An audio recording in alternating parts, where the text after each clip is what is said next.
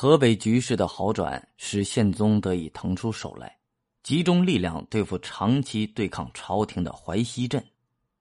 元和九年（八一四年九月），淮西节度使吴少阳病死，其子吴元济自领军务。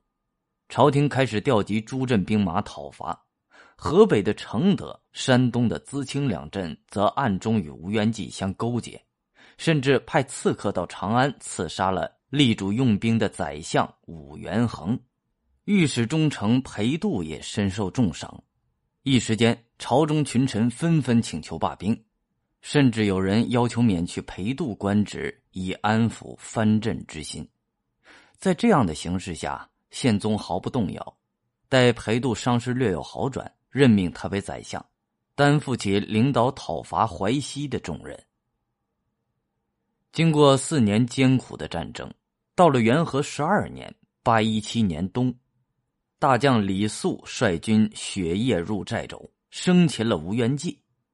这位立下大功的将领，正是三十年前平定朱慈叛乱、为德宗收复长安的名将李胜之子。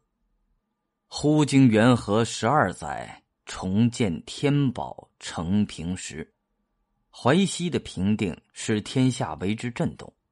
朱镇强藩纷纷要求归附朝廷。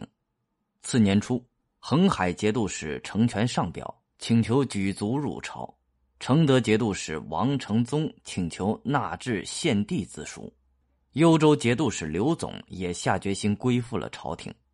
淄青节度使李师道起先上表请求纳至献帝，后又反悔。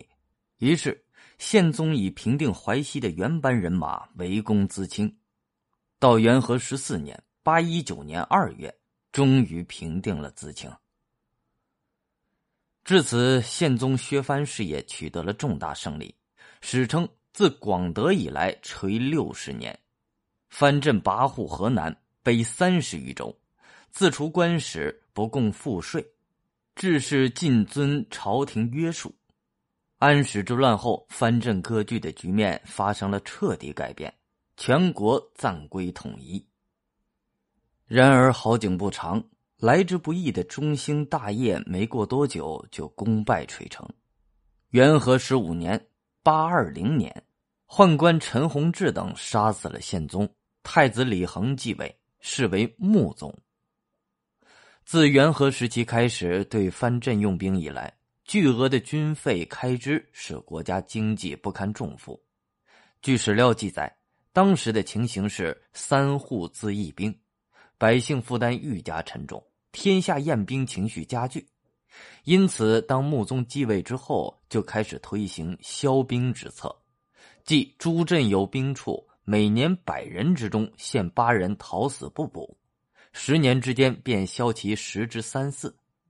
然而，消兵政策在客观上造成了许多军事落籍，成为一支叛乱的潜在力量。